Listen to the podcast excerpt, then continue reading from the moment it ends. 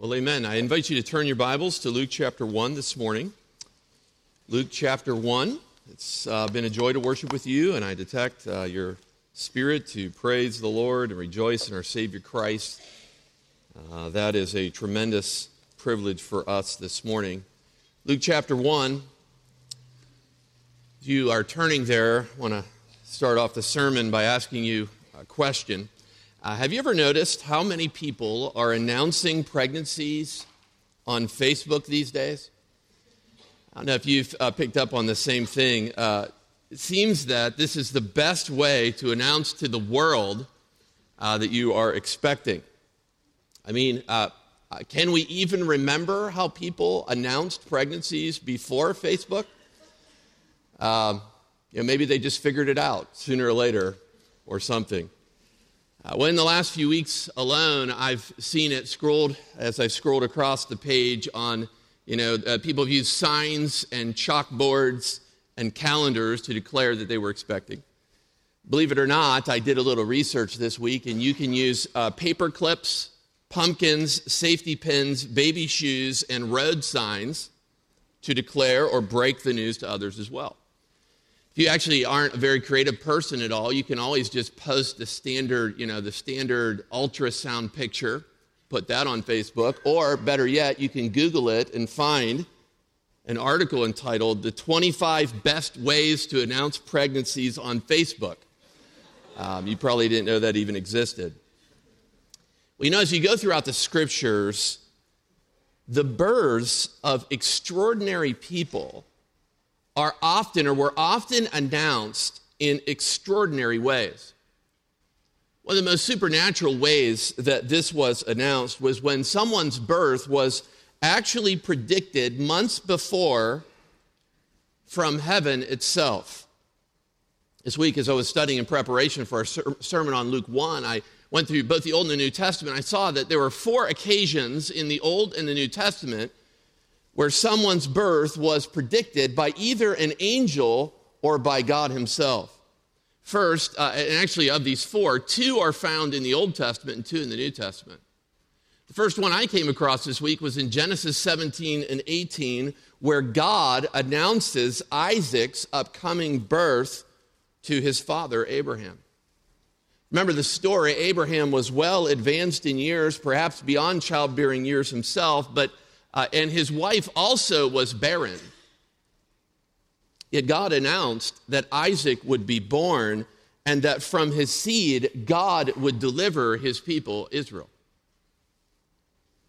The second one I came across was in Judges 13. You might write it down and do a little research this week in Judges 13. This one is perhaps a little less well known. A man named Manoah and his wife were barren. They were living during a time in which the Israelite people were doing wicked in the eyes of the Lord. That's when an angel of the Lord went to Manoah and his wife and informed them that they would soon give birth to a son who would be called a Nazarene, meaning that he would be a, he would be a representative of God, devoted completely to him, and that this young son would deliver Israel from the Philistines. That child was born, and his name was Samson. And eventually, God used Samson to deliver Israel. Well, the other two heavenly announcements of conception are both found in Luke chapter 1. These two announcements are so important for Luke that after his introduction, he starts out with them. They're very important narratives, and he actually tells of the birth prediction of two boys who will be related and separated only by a few months in birth. So, Luke chapter 1 describes the birth of John and Jesus, John the Baptist and Jesus Christ. And throughout this chapter, in Luke chapter 1, starting from verses 5 through 25, you can see the birth of John the Baptist foretold. But then in verses 26 through 38, you can see the birth of Jesus Christ foretold. And, and what I noticed as I was reading over these chapters this week is that Luke interweaves their stories. He weaves their stories together. For these two men, their lives will be interrelated in amazing ways. You can see that they're interrelated. Look at Luke chapter 1 and verse 13. Look at the very end of verse 13. Luke 1 13. And you shall call his name John. Now look at the end of verse 31. Verse 13, verse 31. Look at the end of verse 13. And you shall call his name Jesus. Exact same form, different name, different prediction. As a matter of fact, at the beginning of the prediction of Jesus in, in his birth, in verse 26, it says, In the sixth month. Gabriel will go on to tell this, this amazing uh, prediction of Jesus, but that marker, sixth month, is during the sixth month of the pregnancy of John the Baptist's mother. The stories are woven together. I came across these stories and read them this week, I found many similarities between these two birth predictions. First, in both predictions, the angel Gabriel is the one who announces the birth. Second, in both of the predictions, I see that the, the father of John the Baptist, a priest by the name of Zechariah, and the mother of Jesus, Mary, both respond with fear, which is probably how any of us would respond if we saw an angel fear. And in both cases, Gabriel reassures the recipients of the vision of the visit and explains that God is going to overcome impossible human deficiencies to produce their child. And in both cases, he gives a sign to authenticate the message that he's proclaiming to them. So there are many similarities in the stories, but I just want to focus for a moment on some of the differences between these two birth predictions. First, the locations of the visions are different. Gabriel comes to Zechariah when he's in a very important place. He's serving as a priest in the temple of God in Jerusalem.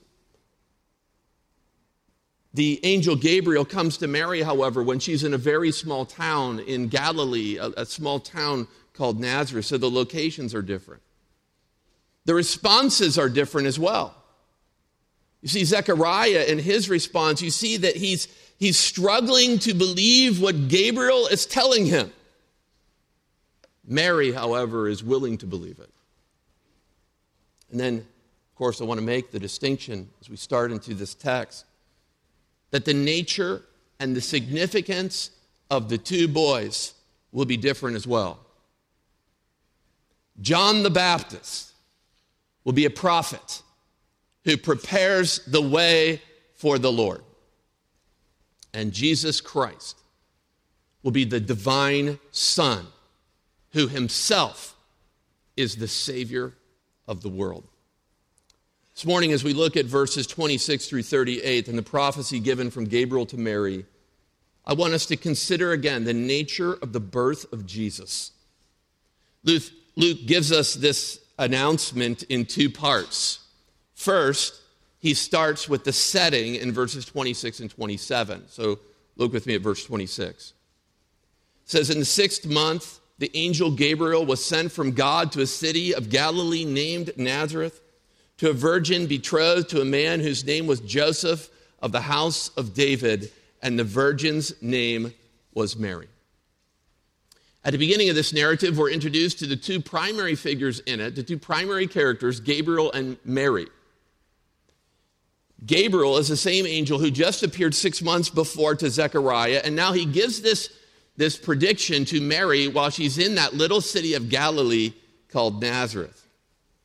Nazareth was a little town uh, on the outskirts of Galilee. And I like how R. Kent Hughes described what's going on here. He writes Mary was a nobody in a nothing town in the middle of nowhere. God sends this vision or sends this uh, angel in this prediction. But notice in your text how, how Luke further describes Mary. He calls her a virgin betrothed to Joseph, who was of David's house. In the last several hundred years or so, liberal scholars have had a hard time with the understanding here that Mary was a virgin. They insist that this word virgin means something simply like a young woman or a teenage girl. However, this liberal teaching goes against the teaching of historic Protestant Christianity that sees the virgin birth of Jesus as a strong affirmation of his deity. It's best to understand then, instead of this liberal rejection of the virgin birth, to see the clear and accept not only the teaching of Protestant Christianity, but the clear meaning of this text. It's best to understand that God will perform a biological miracle and that in this passage it will be a fulfillment of some of the prophetic texts of the Old Testament. I think of Isaiah 7 in verse 14, written hundreds, thousands of years before Jesus is born, where it predicts a virgin will conceive. So, Luke in this text actually gives what I would call a triple affirmation of the virginity of Mary. Verse 27, he does it twice, he does it again in verse 34. And I think that this would be the only way for us to possibly eh, eh, eh, understand Mary's questions later in the text, how it would be possible for her to conceive a child since she was a virgin.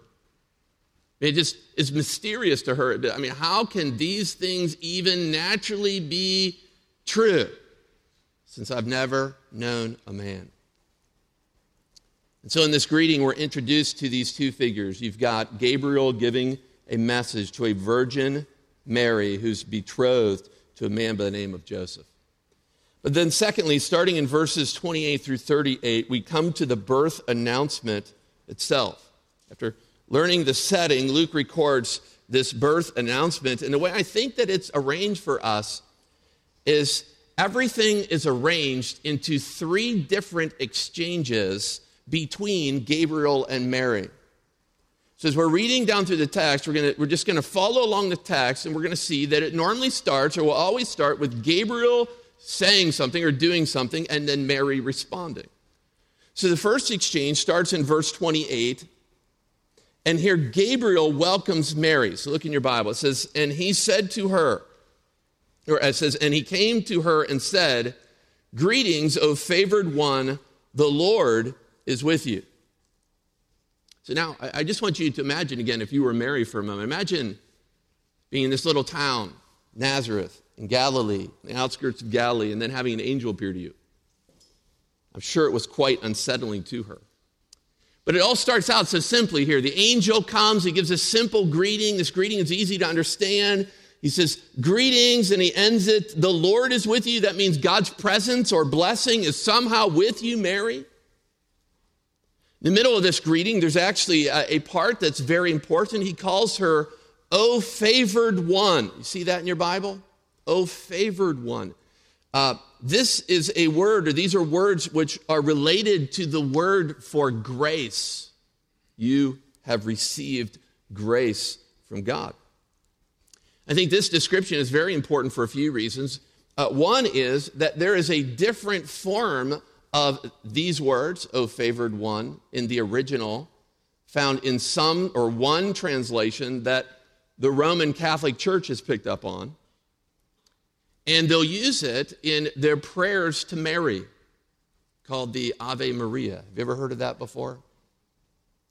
As they pray that prayer to Mary and intercede, they're asking for Mary to intercede for us as sinners. They'll say these words at, at the beginning O Mary, full of grace, full of grace. However, I think it's better to understand that this, the better reading here is that Mary is not full of grace in that she's like inherently filled with grace in her own merit but that it's much better to read it as most English translations here in this text would read it that she was she was favored by God. She found grace. She was the object of God's unmerited grace, not the possessor of it, and not one who could bestow it upon others. So,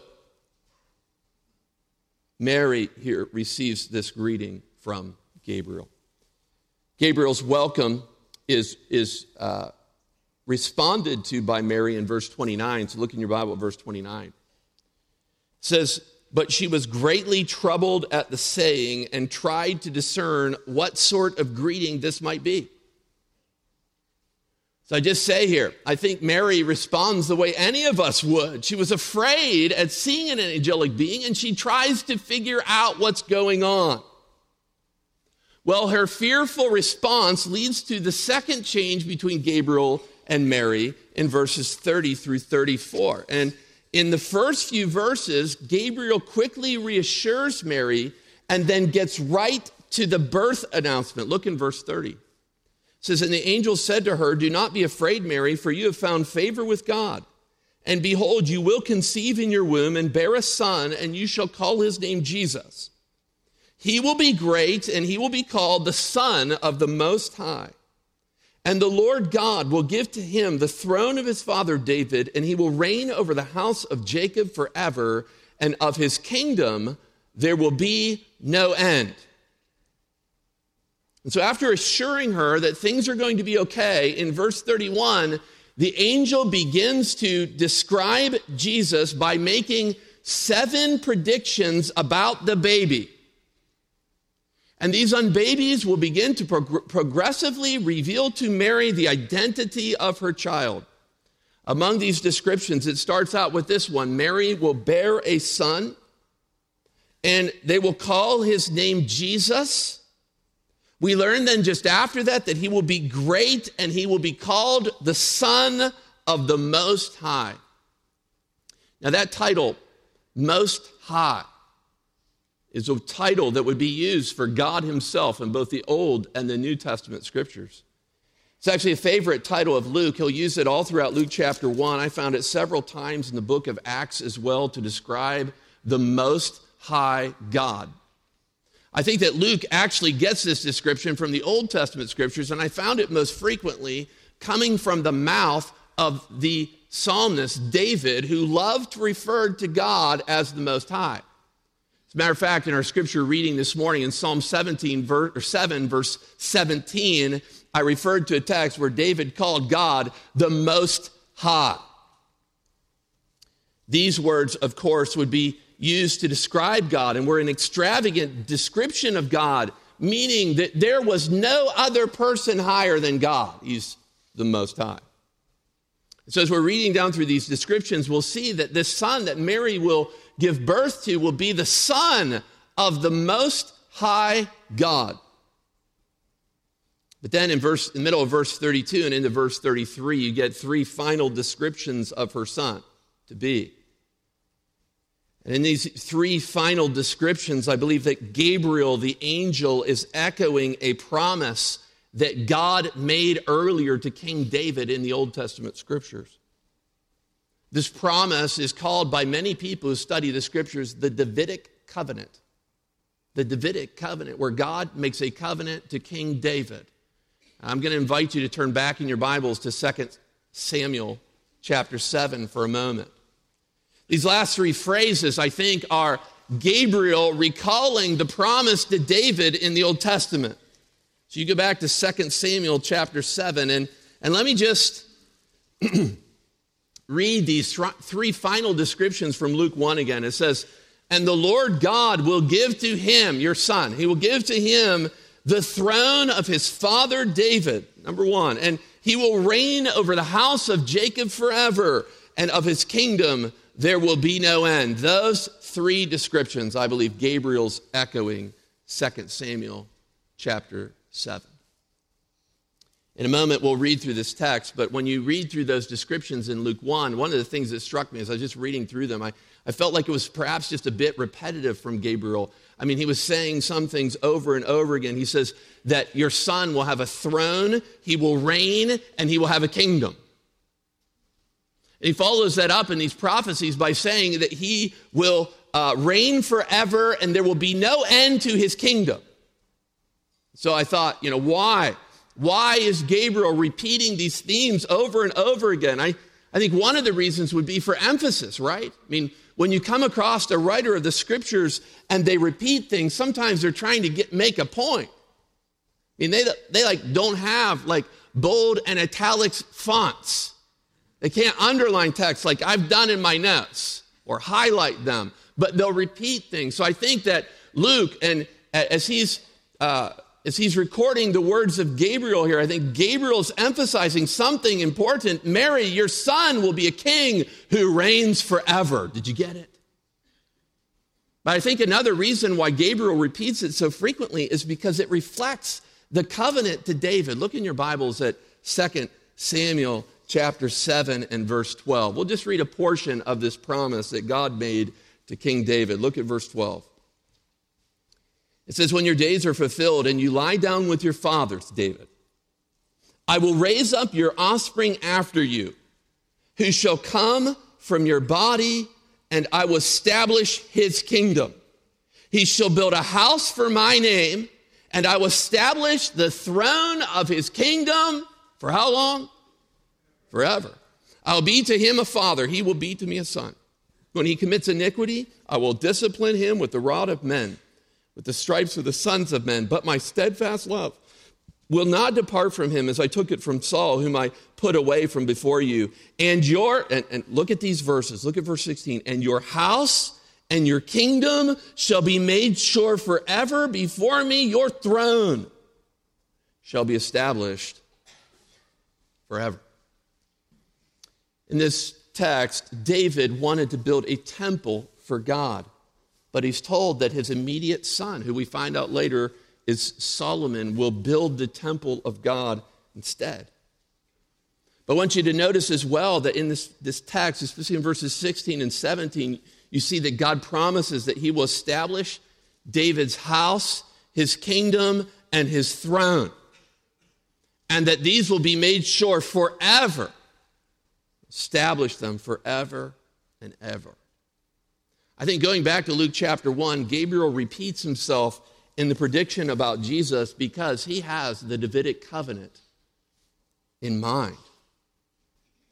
Jesus is the ultimate son of David who will reign and rule forevermore. Go back to that Luke chapter 1 text. And so, as the God man, as the descendant of David, Jesus' life will bring fulfillment to the Davidic covenant, the promises made to David. So, as we're working through this exchange between Gabriel and Mary, he gives her an announcement Your son is going to be special. You'll come from the line of David, have the, the throne of David. It'll be established forever and ever. That leads Mary to ask a very interesting question. Simple question, but look in your Bibles at Mary's second response. Her question, verse 34 how will this be since I am a virgin? I mean, she hears all of this stuff from the angel Gabriel, all the descriptions of her son, seven descriptions that begin to unfold his identity. I'm sure she hasn't figured it all out yet. She's pondering these things later. She's trying to figure them out, but she's got one simple question How can this be since I'm a virgin? Now, why would Mary ask this question? Well, I think there are a whole host of possible explanations that you could read. Uh, believe me, I read most of them this, this week. Scholars come up with all sorts of different motivations for why Mary would ask this question. But I think what, what, why she asks it here most clearly is she understands Gabriel to be announcing an immediate pregnancy, one that is in no way connected to Joseph or pregnancy through normal means. So she wonders how this is even biologically, or how could this even be possible since I have never been with a man? Mary's question leads to one final exchange where Gabriel explains how this is going to happen. Look in your Bibles at verse 35. And the angel answered her, The Holy Spirit will come upon you, and the power of the Most High will overshadow you. Therefore, the child to be will be called holy, the Son of God. And behold, your relative Elizabeth, in her old age, has also conceived a son. And this is the sixth month with her who was called barren, for nothing will be impossible with God. Mary's explanation, or uh, Gabriel's explanation here to Mary starts out with his explanation that the Holy Spirit and the Most High God will perform a miracle in Mary. They will come upon her, the text says. They will overshadow her. That is, they will create a supernatural miracle in her womb to produce a child through extraordinary means. This child will then be called holy, the Son of God. but next, although Mary didn't ask for a sign to authenticate this divine act, Gabriel gives her one. Verse 36, look again in your Bible, verse 36. And behold, your relative Elizabeth in her old age has also conceived a son, and this is the sixth month with her who was called barren. Now, I, I, think as you're reading in the text and just before this, I, I don't think that Mary would have known that her relative Elizabeth was expecting. Elizabeth, after finding out about this, actually went into hiding for about six months or so and hid this. So perhaps I believe Mary is finding this out here uh, for the first time. So Gabriel reveals to Mary that her much older and formerly barren relative, Elizabeth, would also bear a son. And Gabriel, I think, is doing this to confirm that, that God would do what he said in Mary's life also. Now, one of the interesting things that I find in this text, especially as you read the very next verse, look at verse 37. Verse 37 For nothing will be impossible with God. That, of course, is the reason why Elizabeth can have a child like this. However, as Gabriel recalled the Davidic covenant, remember that? Were you awake for that part? Recalled the Davidic covenant a little before, throne of David, and all this in 2 Samuel 7. I think with this phrase, Gabriel is echoing the language of another covenant in the Old Testament scripture.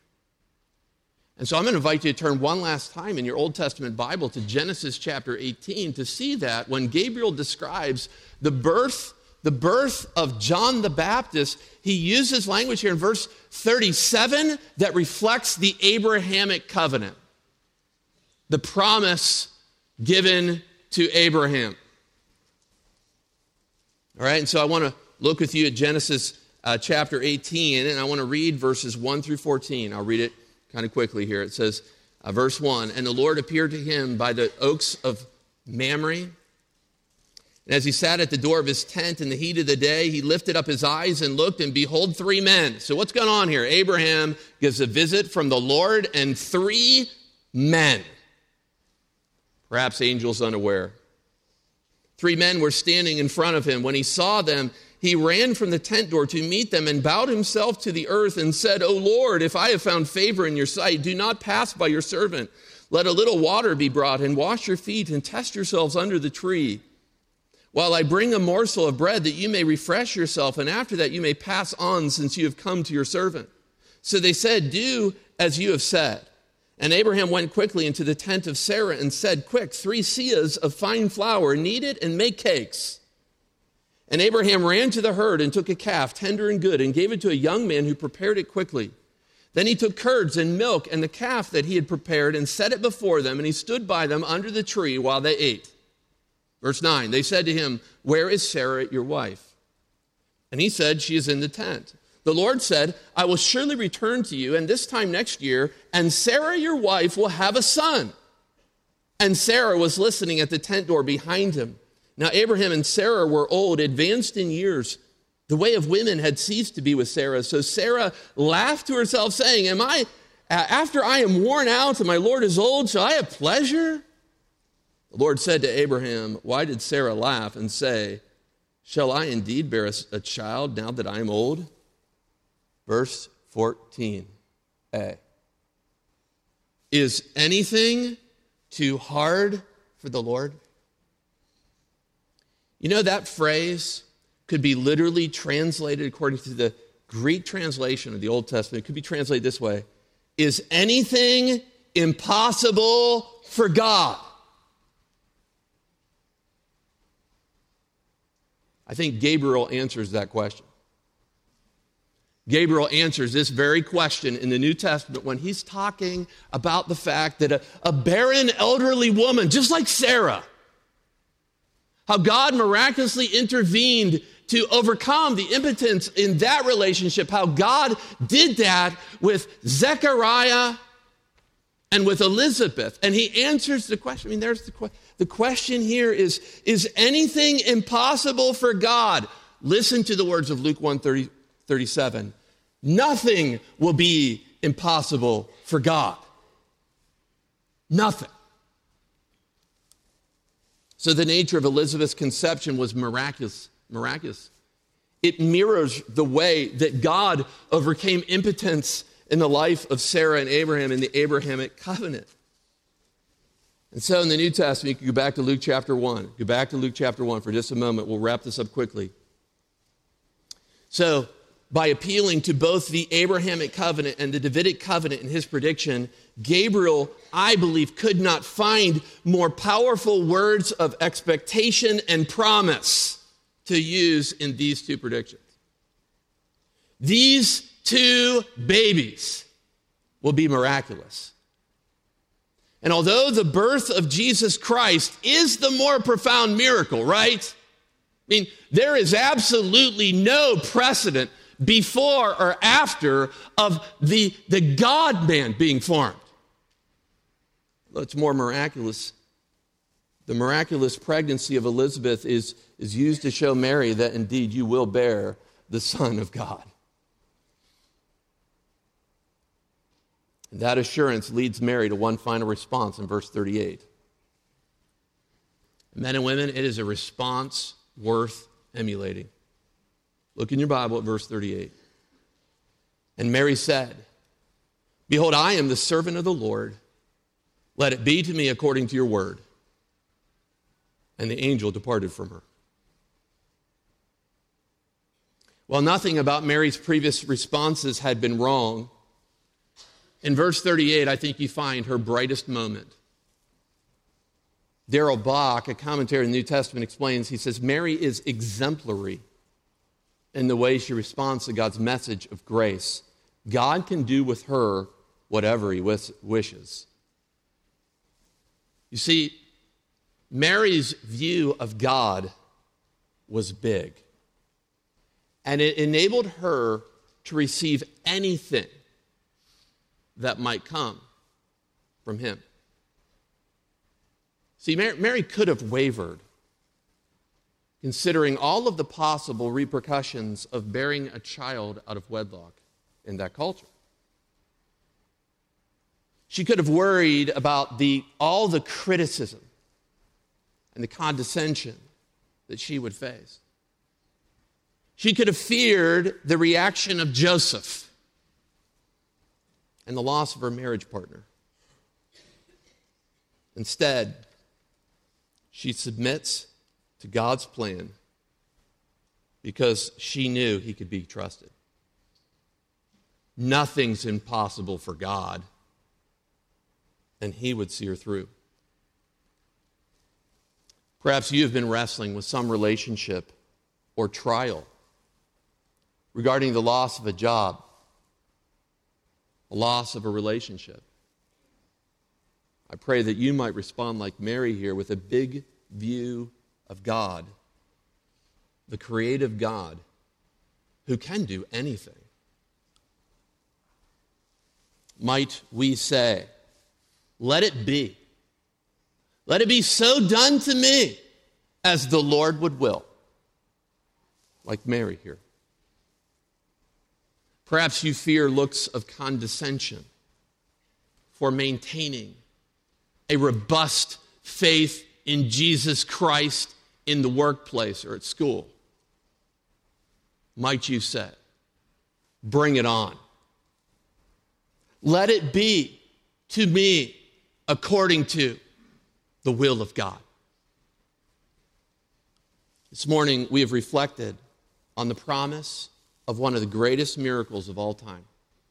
And this miracle sheds light on the creative power of our great God. Do something a little bit different as we, as we end this morning. I'm going to ask you to respond to two questions. If you agree with the question, I want you to say amen, okay? Chance for all of us. If you're here today and you believed that God worked a miracle to produce Jesus through a virgin birth, would you say amen? Amen.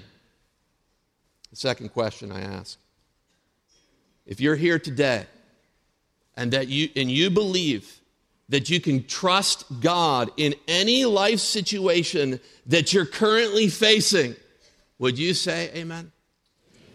Amen. amen. And may God give us a more profound belief in the power and the character of our God that enables us to gladly receive anything that He sends our way. Let's pray together. Father, I thank you so much for this birth prediction. We thank you for, first of all, for what it reveals about our Savior, Jesus Christ. And if there's someone here who's never believed in the name of Jesus before, we pray that they would see the significance and the mission of Jesus. He came, He died, He rose again so that our sins could be forgiven and so that we could enjoy God forevermore.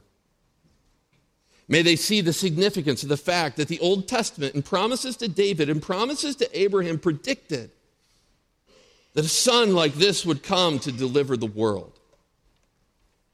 Father, if there are followers of Christ here today who perhaps have been overwhelmed by different events in their life, they lost their job, the relationship changed, things at work are different, uh, bearing persecution at school is difficult, Lord, I pray that they might be reminded that they believe in a God who can perform miracles, a God who produced through a virgin birth the birth of the Son of God. And Lord, since we believe that, I pray that you would strengthen our confidence in the person and the character of God in our own life events as well.